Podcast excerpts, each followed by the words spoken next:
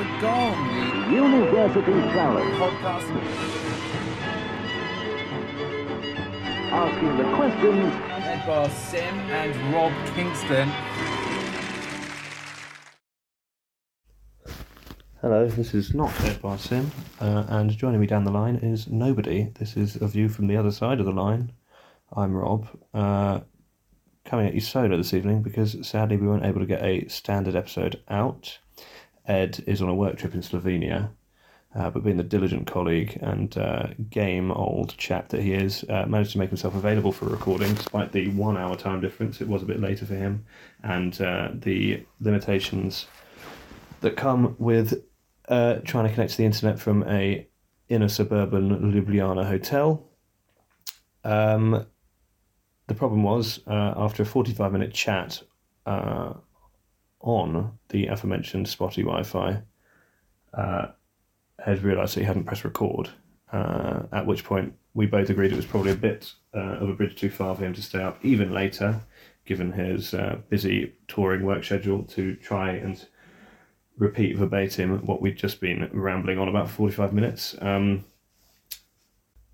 and so I thought I would uh, quickly pressy uh, the goings on uh, on tonight's episode and try and recount uh, a little bit of what Ed and I chatted about earlier on. Uh, and uh, summarize it in a couple of minutes, just so that we had something to uh, upload to the feed this evening and uh, give to the fans, um, of whom there are apparently more than zero according to the Acast listener stats. So thanks very much to the actual people who apparently are listening to us.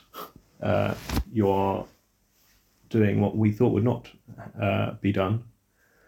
Um, so thank you very much for that. Uh, yeah, it was Christ's Cambridge versus Southampton this evening. Uh, two teams that I have to admit hadn't left a huge impression of me on me or Ed in the early rounds because neither of us really remembered any of the uh, participants. The name Belcher rang a bell, and Gouda on Christ Cam's uh, right hand side uh, was a face that we both recalled. Uh, an early recollection of the episode is that Jackson Christ's Cambridge had the first name Michael, and so the poor guy presumably had to go through life introducing himself as Michael Jackson.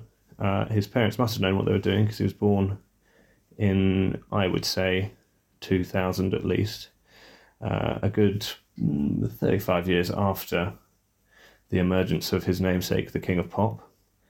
Uh, Ed and I then went on a lengthy uh, tangent about the difficulties we both supposed must come with having a famous name.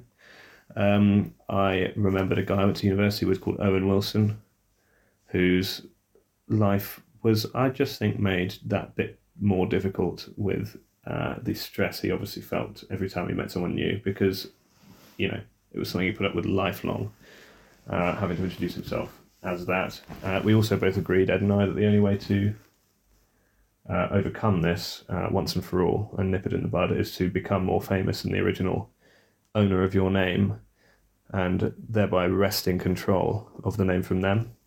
Uh, perhaps this appearance on BBC Two uh, on a Monday night could be Michael Jackson Christ Cambridge's first step on the eventual journey to eclipse uh, Michael Jackson of pop music fame and, you know, various other uh, less edifying branches of fame as well.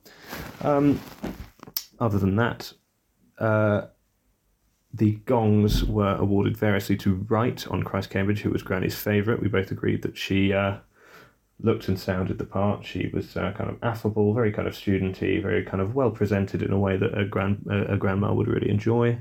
I thought Lyon deserved player of the match. He thought Belcher. He ended up yielding and giving it to me because, uh, by Ed's admission, he missed about half the episode due to poor Wi-Fi and buffering. Uh, so I got my way with that one. The Twitter moment of the week. Uh, we were sort of scrambling about I suggested something which I thought I might have just made up in my head when I first heard it. I had to rewind it to make sure I caught it.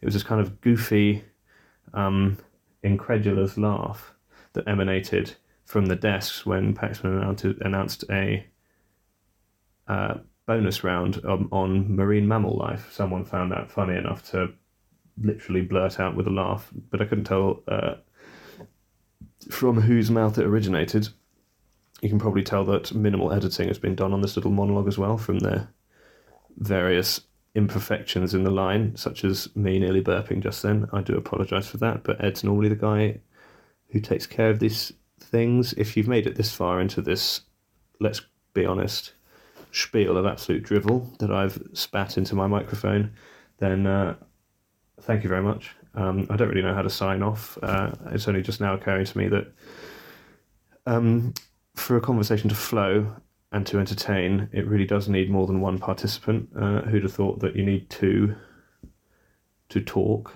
Um, that's pretty much it. I mean, so long as I can get this in the can and get it on the feed, and we've got something to show for our efforts this week, I think things won't have been in vain.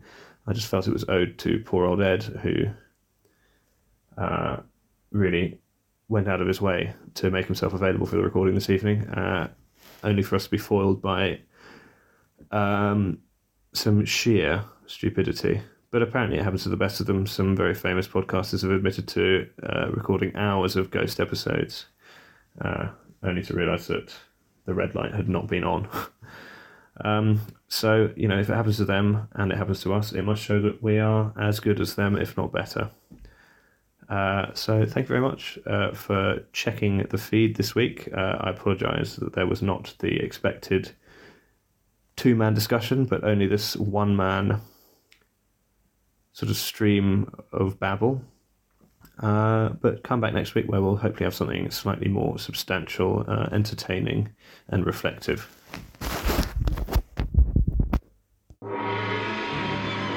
At the Gong, University Challenge. podcast. Asking the questions Ed Bar Sim and Rob Kingston.